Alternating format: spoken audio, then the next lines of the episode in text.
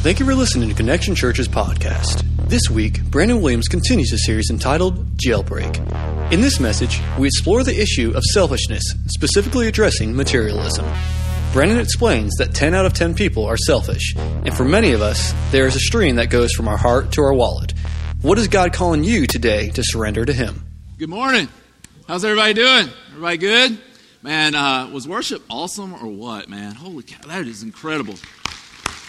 So awesome to have talented musicians, but the one thing I can tell you from working with these, these guys and girls week in and week out, the most incredible thing about them is their heart. And uh, they truly love the Lord and so thankful. I, I truly feel like right now um, we are, and believe we are standing on holy ground. I really believe it. I know Monday through Friday, this is a public school, and there are a lot of things that go on in here. But today, uh, this time and this place is set apart for the Lord. And uh, I believe He's going to do an awesome work in here today.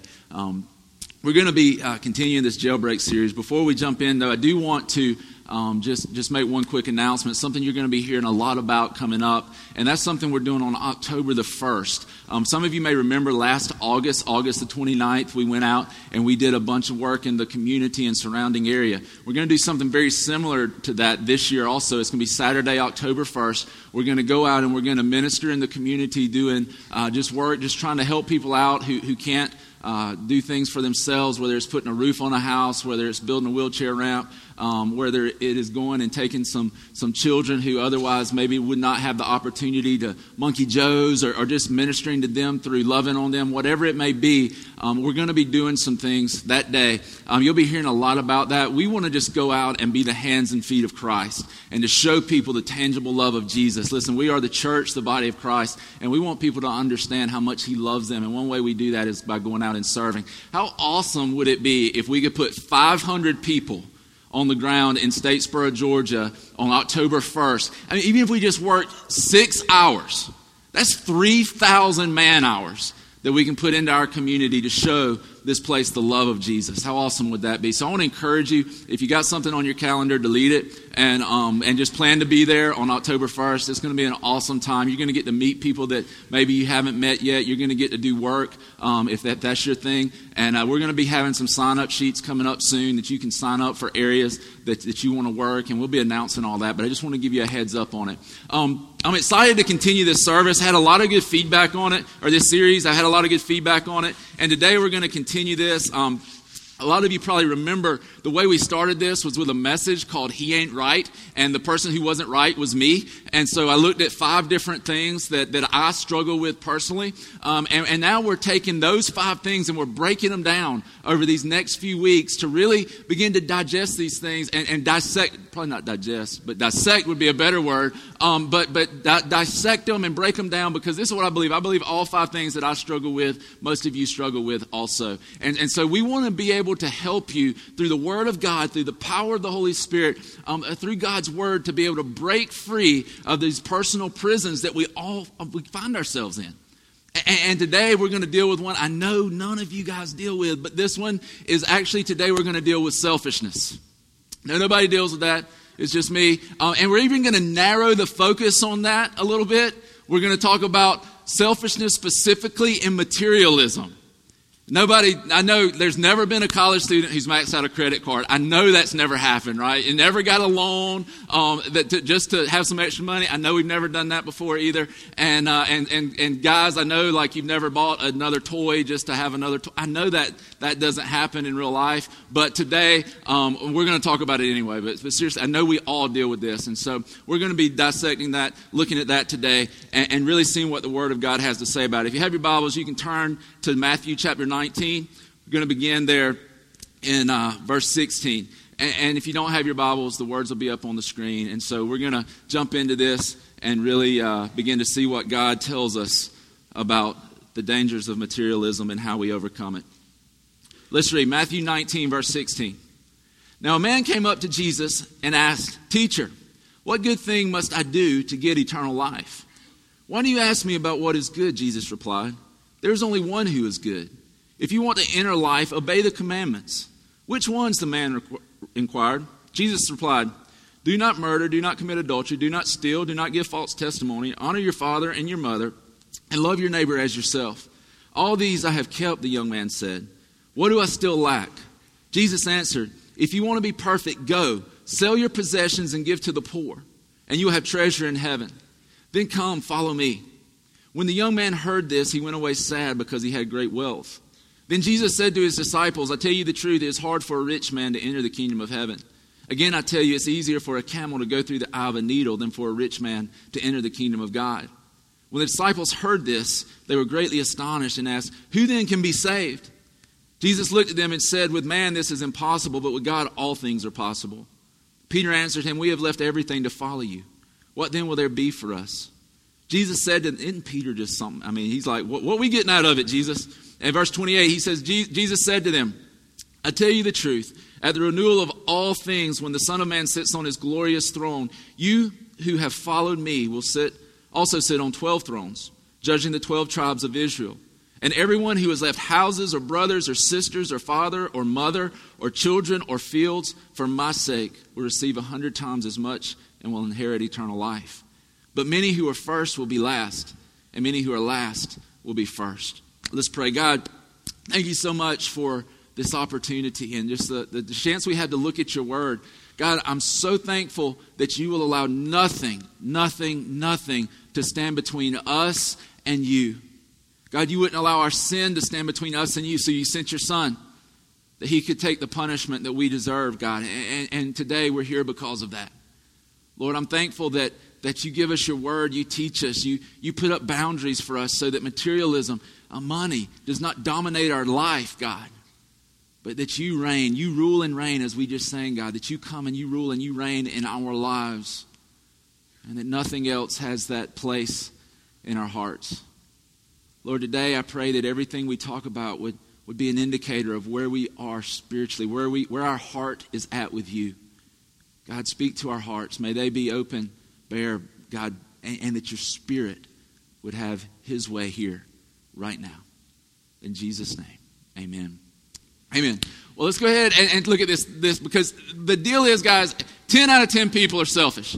If you've been around very long, you've heard me say that, and that's not to offend, that's including me. We are selfish human beings. You can look at a two year old, they, they, they've, been, they've learned very little, but they're selfish. They are very, very, very selfish. In fact, um, I know 10 out of 10 people are selfish. I was at a, um, actually get my hair cut the other day, and, and, I was telling people, they were asking me what the ne- next few messages were going to be about, and I was telling them what they were going to be about, and, and, and one of the ladies there said, Well, I'm not selfish. The message on fear and insecurity, man, I could really use that one, but I'm not selfish. I was like, oh, okay. Um, but 10 out of 10 people are selfish. I, I mean, there, there's no doubting it. 10 out of ten. she's like, well, no, I'm not really selfish. I just like to be in control. I said, okay. So, why do you want to be in control? Would it be because you want things to be the way you want them to be? And she goes, oh my gosh, I'm selfish. And I was like, yeah, 10 out of 10. And so it's so funny now. This is a friend of ours. It's so funny now. Every time I see her, where it's at the ballpark, wherever it is, she'll come up to me and she'll go, I'm realizing more and more how selfish I really am. And, and so it's just the, the, reality of it is, man, we are all selfish. I mean, it, it's just, it's a part of our nature. And, and the good news is that Jesus came and was crucified to crucify that sinful nature. And we can overcome selfishness. It, it, it's something we all deal with. Um, you, you drop a plate of french fries on the table at my house and you'll see selfishness. It's like Shark Week at our table. It's like stuff flying everywhere because we, we're hungry. And, and, you know, the other thing about it too is that, that we, um, we, we love material things. There's not a person in here, like some of you are like me, you're like gadget people. And, you love gadgets. Some of you, you like just toys, where it's another four wheeler, where there's, you know, where there's a boat, whatever it is. You, you know, you, you want that next toy, you want that next thing. We love material things. We, we do. I mean, things, things matter to us. We want to get it. Whether you walk into Lowe's and it's like heaven, you know, you're like, oh my gosh, at the tools. Or you walk into a shoe store and you're like, oh my gosh, 50% off. You know, I mean, whatever it is, we love material things. We love things. And, and, and I'm no different. The other day we were at Shane's Rib Shack. It was last Sunday. Now get this. I just preached a message last Sunday, right? And, and then I go to, to Shane's Rib Shack. We eat lunch. I walk out. My nine year old says, Can I hold your phone? They're always playing games on my phone, which, by the way, is no ordinary phone. It is the iPhone, right? Is no ordinary. And so I hand him my phone. He goes around to the other side of our manly van and he's, he's playing on the iPhone. And then all of a sudden he comes around and literally looks like he has seen a ghost. Like his face is just white as it can be. And he's like, Daddy. And he holds it up and the screen is shattered. I'm like, oh, dear Lord in heaven. I hope he knows you because he is about to die. And then there were church people standing around. People just heard me preach, and I'm like, I can't kill him in front of them. And so I'm standing there, I'm like, Dake. And Susan's like, now, Brandon, you, you can't get angry. It was an accident. I'm like, yeah, but, but, but, I mean, if it was a Droid or a Blackberry, that's one thing. But it was an iPhone. And, he, and my iPhone was shattered, and I'm like, oh, dear Lord. And, and so the only thing I could say was like, that's just ridiculous. And so then I get my phone, and, and I'm like going off pouting, you know, because my phone's busted. And you buy the insurance, and the insurance don't help. It's still like 100 bucks, 200 bucks to get the thing fixed. And so now my iPhone is just like cracked all down the front. And so, uh, but, but I realized, like, man, that thing was important to me. And, and the thing we need to really be able to admit today is that material things are important to us. In fact, the danger is not that material things are, are important to us, it's the place that they have in our heart. And it's the thing we need to realize is that, listen, when, when things become more important to us than Jesus, man, that thing has become an idol in our life. We've begun to worship that thing. And, and you know, for my iPhone, man, it's just a phone. At the end of the day, it's a whole lot more important how I handle that situation with my nine year, eight year old, almost nine year old, than it is what my phone looks like. But man, it pulls on our heart. And things pull on our heart. And there's always stuff that really, really, really pulls on our heart. And today we're going to talk about the number one competitor for our heart, and that is money. And you hear all these, these messages about tithing and giving and all this stuff. And then the first thing that I know a lot of you do is like, you just check out because you're like, all right, they're going to preach talking about money again.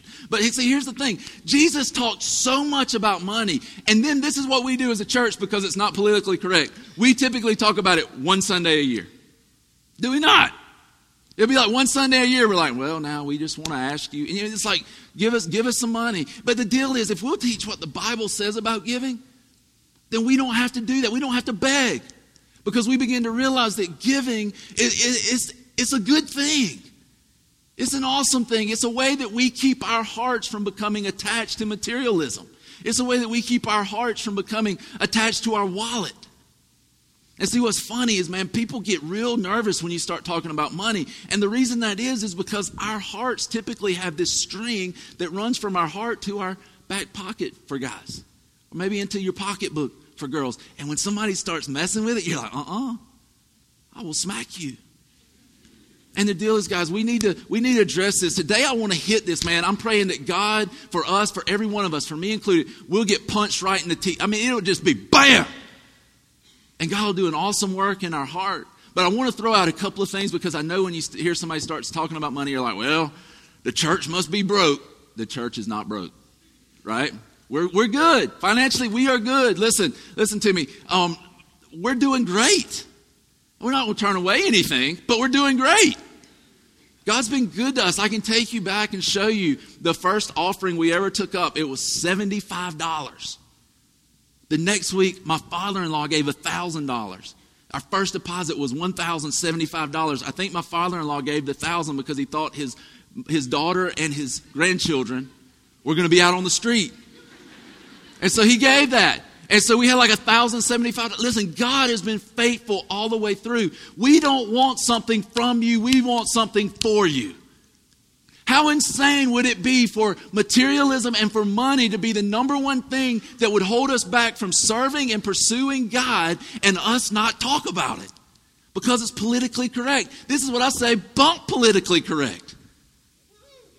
Let's get into the real deal. Let's talk about what really matters. The fact that so many of us are in, in, financial bondage right now. So that if God told us to do something, we couldn't do it because we're in bondage. Right now, my wife and I, we're trying to figure out how can we lower the debt that we do have. And so we're doing some things to try to lower the debt. Why? Because we don't want to be held back by finances. If it means we sacrifice, we sacrifice. But one, I want to be able to bless God with my giving. I want to be able to bless His bride, the church, with my giving. I want to be able to bless other ministries with, with our giving. And, and, and I want to be financially free to do that. And we want you to be financially free as well.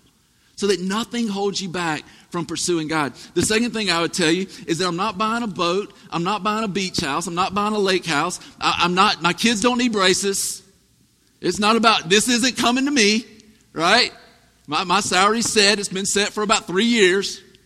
And, and, and, I'm telling you, eh, it's not about that. It's not about that at all. It, it's, not a, it's not a prosperity message.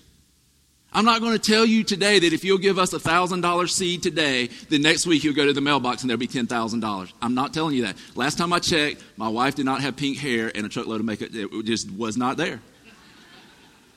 And I'm not, this is not, listen, Jesus said, take up your cross and follow me. Does that sound like a prosperity message? No. And today, what I want to do is I want to tell you a message about breaking free from the number one competitor for your heart. I'm not, I'm not talking about something that, that's just going to pat you on the back and make you feel. I'm talking about us getting rid of the number one thing that robs us from following God. And that is money and materialism. You hear people say all the time, well, money is the root of all evil. No, it's not. The love of money is. It's not about what you have, it's about what has you. It's about not, it's not about how big your house is. It's about what, really, what has you. What's number one? in your heart. And so we're going to talk about that. I want to encourage you today that no matter where you're at, you can honor God with your finances. You can honor God with your finance. You can get out of debt. And here's the deal, guys. Uh, we don't ever want to challenge you to do something and, and, tell you that you can do something without equipping you to do it. Right now, it's just starting. We have a Financial Peace University class going on. It meets, I believe it's on Wednesday nights at 6.30, 6 or 6.30. If you're interested in that, at the end of this message, at the end of this service, you can go out there and sign up for it. Brian Bulmer, he's like the, the financial guru. We're going to make him like start wearing a turban or something. He's like this, this financial guru. And, and, and, he's done this. This isn't something he just talks about. This is something he has done. And he'll help you walk through that financially so that you can be set free from financial bondage. And, and he'll help you walk through it. So you can sign up for that after this. But today, what I want to do is talk to you about this, this, this young man who we've affectionately come to know him as the rich young ruler, right? Some, one, one, one story says that he was a rich young man, the other says a rich ruler, so we just combine them and say he was the rich young ruler. But isn't it ironic that really his riches ruled him? Isn't that kind of funny? We, we call him the rich young ruler, but really he was ruled by riches. And we're going to look at some things today. I, I really want to go into identifying some of the, the perceptions we have about God and money and how all of that goes together. And listen, I know that there are people in here who you're like in the sixth, seventh, eighth grade, and you're like, well, I don't have any money. Well, listen, that, now's a good time to go ahead and get all that right. You're in college and you're like, the only money I got is da da da. Now's a good time to go ahead and prepare. Get ready. You know, because there's going to be a day when, believe it or not, you'll have a big boy job, you'll have a big girl job, and, and there's going to be money coming in. And you need to know how to take care of it. And so we're going to look at these things out of this scripture. The first thing I want to tell you, the first thing I want to identify and really look at with this rich young man is that the thing he was doing is he's looking for God. He's seeking God through a task list. And Jesus was looking to bring a heart change. Okay, listen to this. He says, now it says, Now a man came up to Jesus, this is verse 16, and asked, Teacher, what good thing must I do to get eternal life? And Jesus says, What why do you ask me about what is good? Jesus replied, There's only one who is good. If you want to enter life, obey the commandments. Obey the commandments. So he's looking, he's like, What do I need to do, God? What's the one thing I need to do? And Jesus is trying to reveal to him in this entire thing. Listen, if you don't hear anything else today, hear this. This is not about how much money you have or don't have. This is about your heart. This is about who has your heart. That's what this whole thing is about. And, and this guy's coming to Jesus and saying, Look, I, will do whatever. Just tell me what it is. What is it I need to do? And he's thinking, I've lived a really good life. The first clue would have been that when Jesus says, Look, there's only one who's good. Because what's this guy doing? He's coming thinking he's good. Why? Because he's checked off some boxes. He's checked off a few things like, I've done this good. And let me tell you, the people who love some, some task lists are church people. We love our, our Christian task lists. And, and you know why? Because we can feel good about that. We can feel good about it. So we check it off. We're like, okay, I did my daily devotional. Can't remember it, but I did it. You know what I'm saying? I was asleep. I hadn't had any coffee, so I don't remember it, but I did it. Or, or I've been to Sunday school. Uh, you know, I've been to church. I went to church this week, so woohoo, I do whatever I want to now. And so we check off all these boxes. And, and, the funny thing is, you know, when we walk in condemnation, it's because we focus on the speck in our life that we got wrong. But when we walk in self righteousness, wanting to check all these things off as, as good as, as we did, we did our deed, we did this, we're focusing on the speck we got right.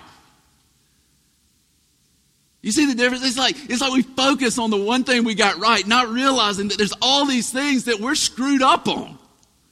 Every one of us. And Jesus comes and he says, Listen, there's only one who's good. What's Jesus trying to do? He's trying to show him, listen, your heart is still not right. And he even goes on down further, and the disciples like, Who can be saved? Because they saw riches as a sign of God's favor. They're like, Who can be saved then? Jesus, who can be saved? And he goes, With man, it's impossible. But with God, all things are possible. And he's telling him, listen, you can't do this on your own. And Jesus is telling him, even rich people can have their heart changed by God. And he's, he's, he's showing him, listen, he's trying to show this guy, this has your heart. My question today is, who has your heart? Because here's the deal God can't have your heart if he doesn't have your wallet. Bottom line. You can't. You can't serve both God and money. You'll love the one and hate the other. So, which one do we serve? It's pointing back to our heart. Our tithing, our giving, all of those things point to our heart. They point back to what God's doing in our life. So, who has your heart? It's so funny to me because this guy is standing, he's trying to justify himself, make himself righteous in front of Jesus. And here's the thing that he does he doesn't realize that righteousness is standing in front of him. And here's the thing, guys if we realize something's wrong with our heart, you know who can fix it? Jesus. The answer is going to probably be Jesus all the way through this today, by the way. So if I ask a question, just say Jesus. So who is the one who can fix his heart? Jesus. And he's saying, Here it is. And he goes on down and he says, Listen, go sell everything, give it to the poor, and then do what? Follow me. That wasn't Jesus. Follow me. Follow me. And, and, and, and he wouldn't do it. And Jesus is trying to show him, listen, you've done all these things. And he's trying to show that he's checked this list off and, and, he's, he's, he's done all these good things to make himself righteous. Jesus quotes all these different commandments and he doesn't quote the first and second because he knows this guy hasn't done the first two. He knows he's, he's not living for God. He knows that he's got idols in his life. And, and this guy's like, man, you know, I've done all these good things. And Jesus like, hey, ain't enough. And the thing we need to come to, guys, is we need to realize we can never do enough good things to get to God. You can never do enough good things to get to God. That is why Jesus died on the cross. So that you and I could have our hearts set free. I believe this Jesus sets our heart free. Tithing and generous giving is one way that we keep our heart free. It's one of the tools God has given us, not to take what we have, but to keep us free so that we don't live in bondage, so we don't live in financial stress and worry, but we live in a place where we're free to live for God.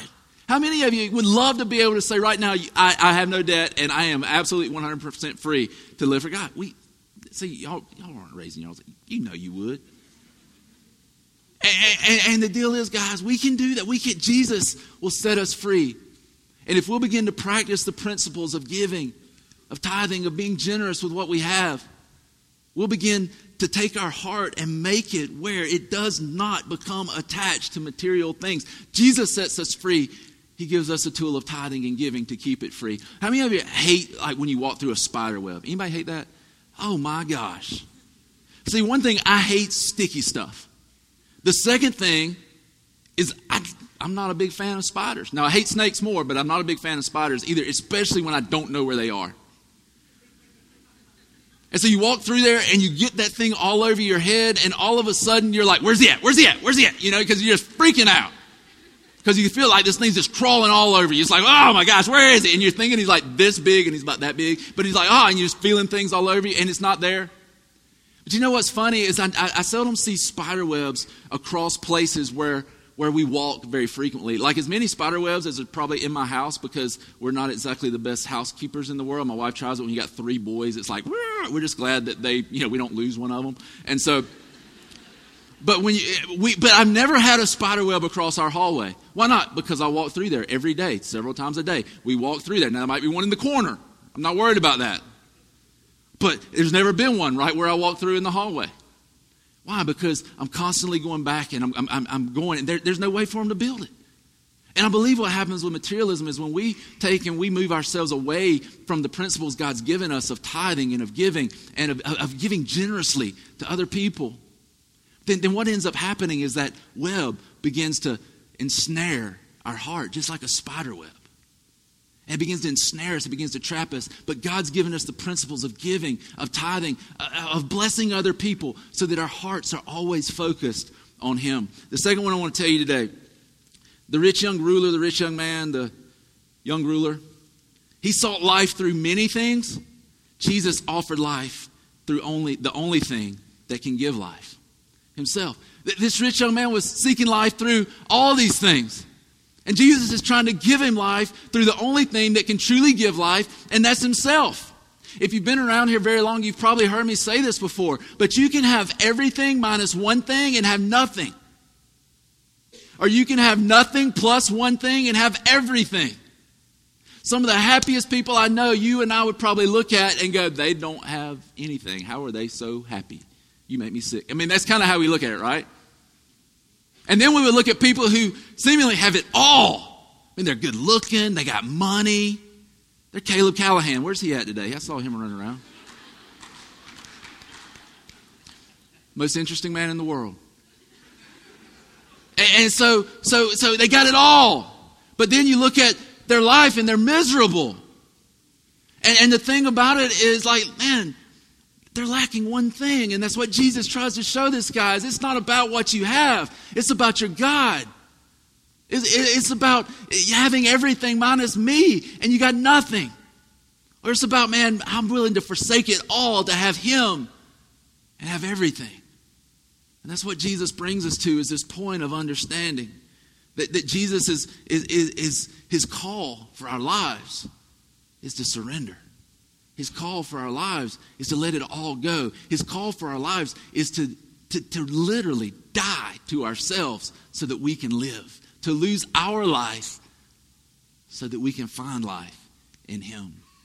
And He wants to set us free.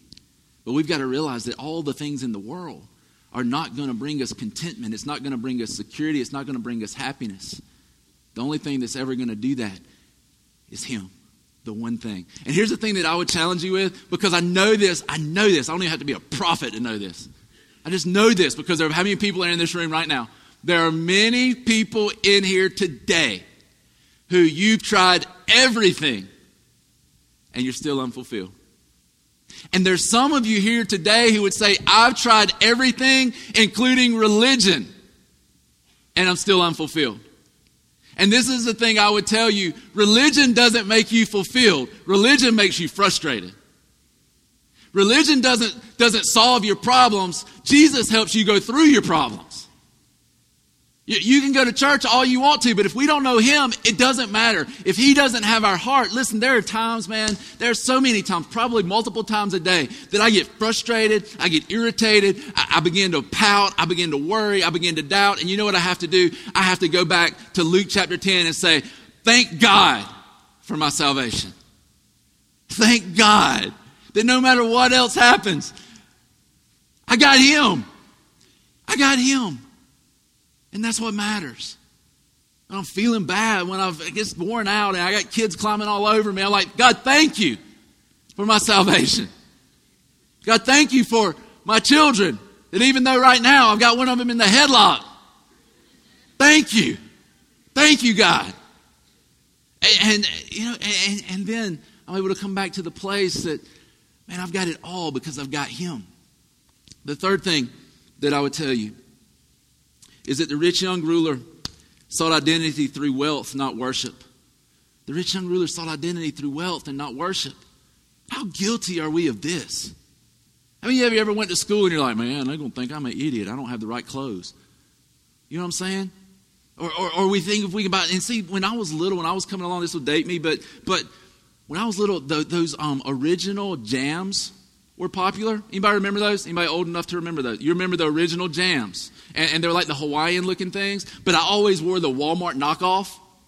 And I didn't have the little patch or whatever it was on there that said original jams. And so I always felt like, man, I don't measure up. And you know that we think like that's just like a fourth or fifth grade thing. But you know what? We do the same thing as adults. We do the same thing as, as, as teenagers, as college students, as young adults. We do it as, as old adults. That we measure ourselves by what other people have. And let me go ahead and establish this too that, that we're rich. We've got everything. We, we, God, the Bible says that we've been given everything through Christ. And we're rich. How many of you drove through to, to church today in a car? Car? Yeah, good. 93% of the world can't do that. Does that blow your mind? How many of you ate yesterday? How many of you know you're going to eat today? You realize how many people can't say that in the world? Some of you are like, I'm going to eat a bunch. How many people can't say that in the world today? And, the, the reality of it is that, that we, we begin to worship the wealth rather than worshiping God. We begin to worship, worship um, uh, how big our house is. Listen, you're never going to be judged on how big your house is, not by God. I'd be more concerned with how big my God is than how big my house is. We're, we're, that doesn't matter. And God doesn't care if you, if you live in a big house. Great. Great. That's not the point. The point is who has your heart? Who has your heart? The house or God? Who has your heart? Are you worshiping? They're trying to find your identity through wealth are you trying to find your identity through worship? One of the things that this young man does is he comes and he's trying to trying to find this path to eternal life, and he turns away from Jesus. And the thing I realize when he does this is, is eternal life will never keep you living for God. Like we want eternal life, right? Nobody wants to die and go to the flaming hells of you know, you know hellfire. Nobody wants that. And, and, so a lot of times we'll come and we'll say, God, you know, I want you. I need you, Jesus. Forgive me. And it's all about trying to nail down eternal life. But the thing that I've realized is like, that will not keep you living for God. That's why we have so many people who will pray a prayer and six months you can't find them. Because it won't keep you. But when you begin to identify yourself with the riches of Jesus, you'll keep living for God. When you begin to identify the spiritual poverty that you have, the fact that you are hopelessly lost without Christ because we have all sinned. And remember, how many sins did it take to separate Adam and Eve from God? One. And we begin to realize that, my goodness, and you realize that God has given you all of His riches, His mercy, His grace, all of His riches. That'll keep you living for God. You'll come to God when things are bad. You'll come to God when you think, oh, if I die, I'm going to hell. But you will keep living for God when you realize He has showered His love and His grace and His mercy on your life and you have gained the riches of Christ. How many of you have ever wanted to be somebody else? Anybody? Anybody be honest enough? I did. Like I always wanted to be a baseball player. But when I was like four, five years old, man, my dad worked at night and so he would, he would be at home with me during the daytime. I, was, I guess I was probably four, maybe five years old at the oldest. And, and there was a game show that came on during that time. How many of you have ever seen The Price is Right? Oh, yeah. And I loved The Price is Right. And so one thing that we would do every day that my dad had me is I, I, can remember it like it was just he would lay in the floor in front of the TV and I'd say, "Okay, Daddy, let's do it." And I would go run down the hall Brandon Williams, come on down. You're the next contestant on The Price is Right. And so I come running down the hall, and the one thing I wanted more than anything else is I would want my dad to go, You're the next contestant on The Price is Right. Brandon Williams, come on down. And in fact, I loved it so much that I wanted my name to be Brandon Williams, come on down. That's what I wanted to be called. Brandon Williams, come on down. I loved that show, and I so badly wanted to be on it. And, and you know, I'd even go through like, I'd be like, one dollar, Bob, one dollar. You know, and then you had the guy who, like, if the top bill was 600, they'd go 601. So if anything was, you know, and, and that guy needed to be punched in the face because that just ruined the whole show. You're like, well, now this guy has no chance. What a jerk, you know? And so there was this deal, it was an identity thing. But the thing that I would say to you is, is you look at all these people on the cover of magazines, girls, listen, you look at all these people that are on TV, you look at all these people who are rich, who are famous, who seemingly have it all. And you look at all of that. You look at all of it, and then you try to place that on yourself. Or guys, we, we judge ourselves by, by how nice our truck is, or, or do we have the right, whatever it is. Listen, and guys don't want to admit that as much as girls, but we do the same exact thing. And my question to you today is do you really want to be identified in that way, or do you want the identity of Christ? He offers us his identity. And here's the thing why would we want anything to stand between us and that kind of God? That loves us that much. And so God gives us the tithe, which is, listen, the tithe is this church word. It gets thrown, it just means a tenth, a tenth of income, tenth of gross, and tenth of what you make. He gives us tithe, He gives us generous giving, He gives us all of this to make sure that nothing ever comes between us and Him. I really can't believe I just did that whole Price is Right thing, but whatever. I'll be stupid if it gets your attention. So, um, hey, but uh, so so we need to identify with Christ and realize that there's nothing that we can do. There, there's nothing that, that we, we can help our identity anymore than when we come to Christ and we realize that we are following a God who has placed all of his riches, all of who he is on our lives. And you know what that'll do? That'll get us reprioritizing.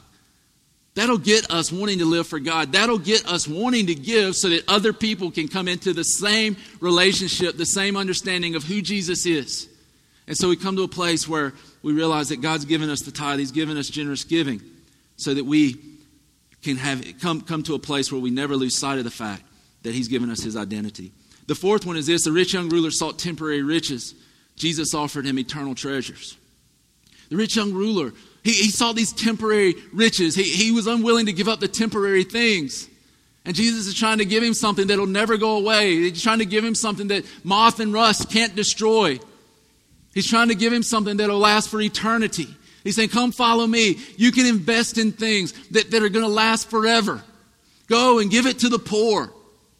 And real quick, I don't want to spend a whole lot of time on this, but I want to give you three areas. Listen, we're talking about money. There are areas you need to invest your, your time. You need to invest your talents. You need to yeah, invest in all that because those are ways that we also, we store up treasures in heaven. Listen, we, we go and we do things for people. We lead them to Christ, whatever it is that we can do to help people come to Jesus.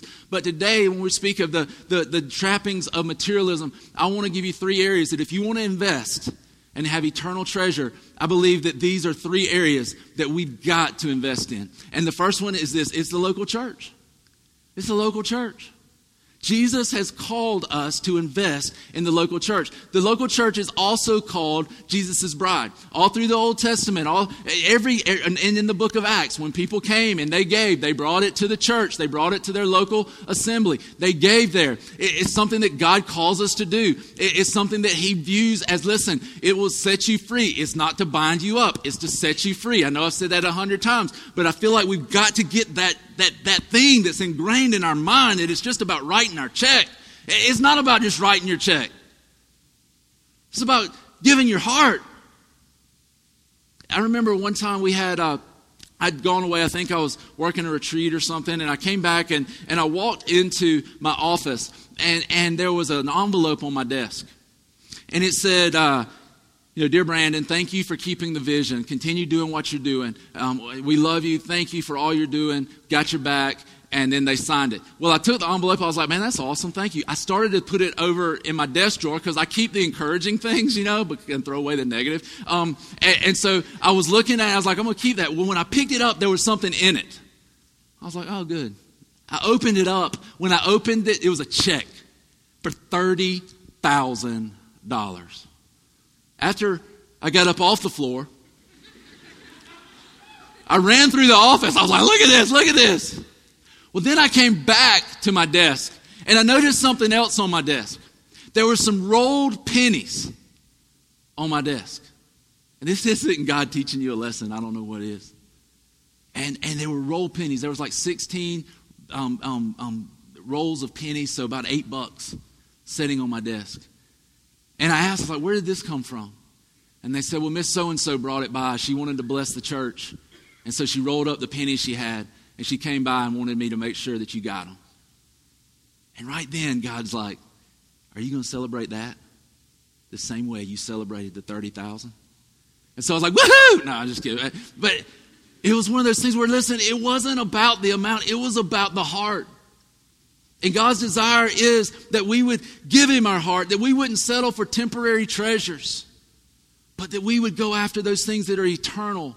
People, people matter. Everybody in this room has a soul that's going somewhere.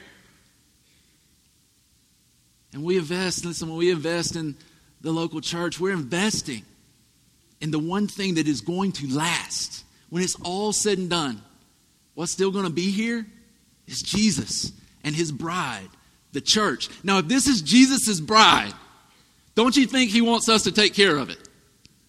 Yeah.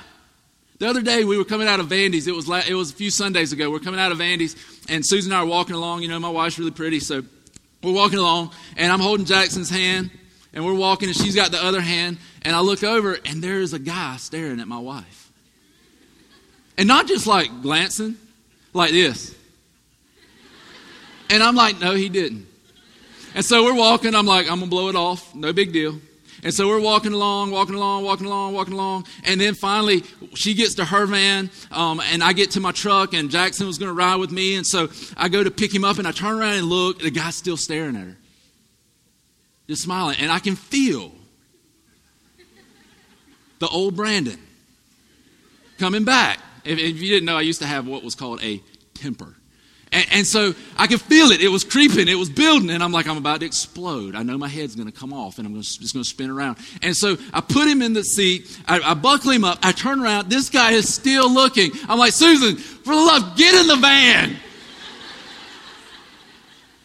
but he's still looking. And so I go, I got to handle this. I'm like, Pastor or no pastor? Let me go talk to this guy. And so I walk over, I walk up to him, I'm like, dude, what's up? Bam! And I didn't really do that, but I wanted to. That's exactly what I wanted to do. And I felt this like this anger beginning to build up. And so I did really, I put him in and I turned around and so I just started looking at him. I was like, we'll just stare at each other. And so finally he saw me and he waved and walked off. I was like, dang, man. You know, but but there was something in me. Listen, that's my bride. That is my bride. We've been married, we've been married almost 12 years now. That is my bride. I'm not letting somebody disrespect my bride. I don't care. I, am not doing that. Now, listen, I would have done it with grace. I would have done it with grace. I'd been like, Jesus loves you. But seriously, the deal is, guys, she's my bride. I'm going to protect her. I want to take care of her. I want to make sure she's taken care of. If I'm that way about my bride, and I'm imperfect, how much more so is Jesus about his bride? That we would take care of her, that we would invest in her, that we would put our treasure there so that it's healthy, so that it's whole. So he calls us to bring our tithes and our offerings to the storehouse. The second thing I want to tell you where we need to invest our money, we need to invest in ministries where we see the evangelism taking place. Everybody know what evangelism is? It's basically, the spread of the gospel. It's proclaiming the gospel. It's it's being um, out there bringing people to Christ. And I want to tell you something. We have got some awesome, awesome campus ministries and other ministries in this church that are getting it done. They're seeing people come to Christ. I mean, I would start naming them, but I know I'd leave somebody out and they'd be upset, so I'm not going to name them, but they're here. If you want to know about them so you can invest in them, stop by the Next Steps table. We'll give you. Listen, we support them ourselves as a church. I support several of them personally because I believe in anything that's reaching people for Christ. And we have a responsibility as individuals and as a church to invest in those ministries that are getting it done. We need to invest in those. The third area that I'll tell you we need to invest is the poor. That's what Jesus told this guy to do. Go sell everything, give it to the poor. Go sell everything, give it to the poor. And this is the way I live, this is the way we live as a church. If we see a need and we can meet it, we feel obligated to meet it. You don't have to pray about it, you don't have to think about it. If you see a need, we are called by Jesus Christ to meet the need. And there are times we set a budget for benevolence, whatever. I mean, it's, it's blown. But we're not going to let a need go unmet if we have the capability of meeting it. So, the local church, these parachurch organizations that are getting it done, that are reaching people. Listen, the poor, when we're investing in these things, man, we're storing up treasure in heaven where it can't be destroyed. And here's the greatest lie so many of us have bought into is that whoever has the most toys is the happiest. No. Whoever has the most toys just has the most people there to hear the reading of his will. That's it. We need to begin to invest in, in people, invest in those things that Jesus said were important. And then, listen, after that, save money. Save money. Tuck it away. Put it in. Invest it. That's awesome. And then after that, live and enjoy life. God wants you to enjoy His blessings. He does. But here's the problem we have so many times. So many times, what happens is we get those exactly backwards, right? We, we, we, we live and we live it up, man. And we might try to save a little bit if there's some left over. Maybe give a little bit to the poor, maybe the guy holding the sign on the side of the road. Maybe give a little bit to some organization that we know somebody in so we feel like we trust them more to give our money to. And then if there's anything left over after all the leftovers, we give it to God through the church. And here's the thing that I would say, man, that is jacked up. And if that's the way we're living, we need to allow ourselves, we need to allow God to inspect our heart. It's an indicator of where we are as a church, it's an indicator of where we are as the body of Christ. And remember, Jesus changes our heart. Jesus touches our lives and changes us from the inside out. And so, my question right now is this How are you investing? Are you investing in eternal things that are going to last? Or are you investing in things that moth and rust will destroy? The fifth one the rich young ruler saw everything, given everything to Jesus as an obligation, not an act of worship. The rich young ruler, he saw giving everything to Jesus as this obligation and not an act of worship. He, he, didn't, he didn't see it as this thing where, where he, um, he, he, would, he would give it to him and he would give him everything. He, he saw it as this thing of what do I have to do? Can I just do the minimum? Listen, we got a, a short video. We're, we're, we're going to get this thing wrapped up, but there's a short video that we want to show you um, a testimony from somebody in the church who had this revelation. And so I want to show you this really, really quick. I can remember tithing as a child, uh, tithing off of my allowance. It wasn't much, but it was consistent. And I think it helps me understand why I'm able to do it today. I never really tithed as an adult. Um, never had a home church, so it was kind of easy not to tithe you never felt the need to or really understood how to or why to. Um, we started coming to connection and uh, we felt a tug to, to give something. Um, it wasn't much at first, it was just giving something consistently every paycheck. Wasn't really until the Indicator and Elevate series that we really began to understand how to tithe, why to tithe, and why God commanded us to do it. As Brandon went through that series, we just we started to understand. And I can remember the car ride home Sunday after church, looking at Christy and us both deciding that we we had to do something. We had to make this work. I can also remember later that night remembering, wait a second. He said he said 10% of gross. How, how am I going to how's that going to be possible? I, have crunched the numbers. The, the, money's just not there. I don't see how I'm going to be able to do this. But we had made a decision and we were going to stick with it. And it's amazing how faithful God is when we give Him what He's commanded us to do. He gives us everything we, 100% of everything we, we have is, is from Him.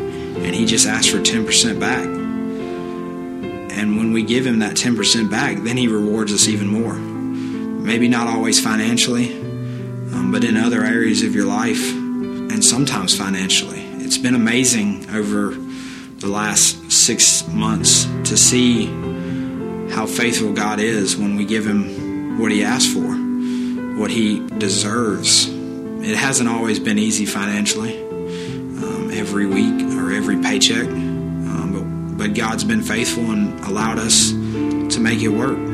I would just encourage you to start somewhere. Start small, um, but be consistent with your with your start. Uh, make a goal and stick with it. Um, it doesn't have to be ten percent right out of the gate, but you've got to start somewhere. It's amazing how faithful God is when we give Him what He's asked and what He deserves. Amen. See, guys, that's, that's somebody just like you and I who made the commitment that I'm going to honor God.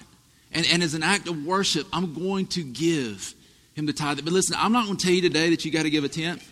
I, I would say that that's the floor, not the ceiling. I would say we, will, we ought to want to honor him with everything we have, as much as we can. And you don't have to give a tenth. You can give 20, 30, 40%, whatever you want to do.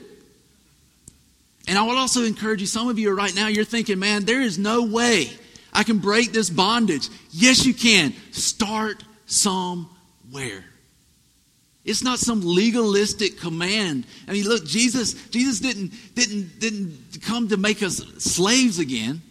He came to set us free.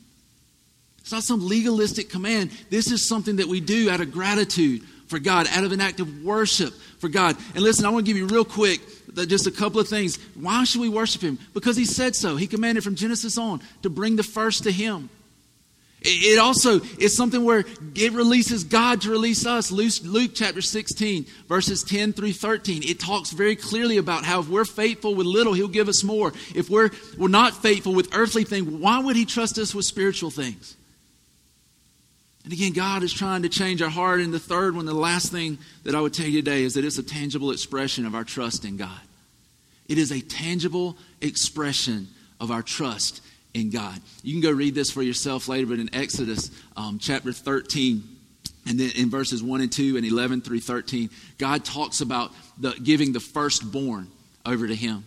In, in Exodus 23, verse 19, He talks about giving the first fruit over to Him. And he tells us very clearly that the first is supposed to come to him. Now, what is significant about us giving the first? If we give him the first, we're trusting him for the rest. It's a tangible way for us to express our trust in who God is. It's a tangible way to say that, God, no matter what, I'm going to trust you. God, you have my first. You'll always have my first. I'm not allowing those strings or those cobwebs to attach itself from my heart to my wallet. I'm going to trust you with every single thing I have. In Exodus uh, chapter 13, in verses 11 through 13, it also talks about how they were supposed to come and give their firstborn of, of everything that was born. If it was a clean animal, such as a lamb, they sacrificed that lamb, man. They sacrificed it because it was the firstborn. And they killed it, and, and that was the sacrifice. And they had to do this, And not on top of all of their Passover sacrifices. They had to do this. But if they had an unclean animal, they had to sacrifice a clean animal for that unclean animal. So they would have to take a lamb without spot or blemish, and they would have to sacrifice it for that donkey, that unclean thing. And it says in there to redeem your firstborn son. This is the thing I realize when I read that. And I talk about this every time I talk about giving because it is so amazing to me. That God is saying, listen, if something is unclean, it has to be redeemed with an innocent lamb. Here's the incredible thing about that. What did John the Baptist say? When he looks up one day, he's preaching his guts out, and he looks up and he sees Jesus coming. And he said, What? Behold, the Lamb of God who takes away the sin of the world. And here's the good news today, guys. Listen, God's not about your money. He's not after your money. He's after your heart. And so he sent his son, the Lamb of God, because we were unclean. And the only option was break our neck, as the Bible says, that we would die, or that the perfect Lamb of God would be our sacrifice. And so God chose to sacrifice his only son so that you and I could have life. That is a God I want to give it all up for. He gave us life. He took his own wrath upon himself. That is nuts, man. That'd be like Nate doing something wrong and me spanking me.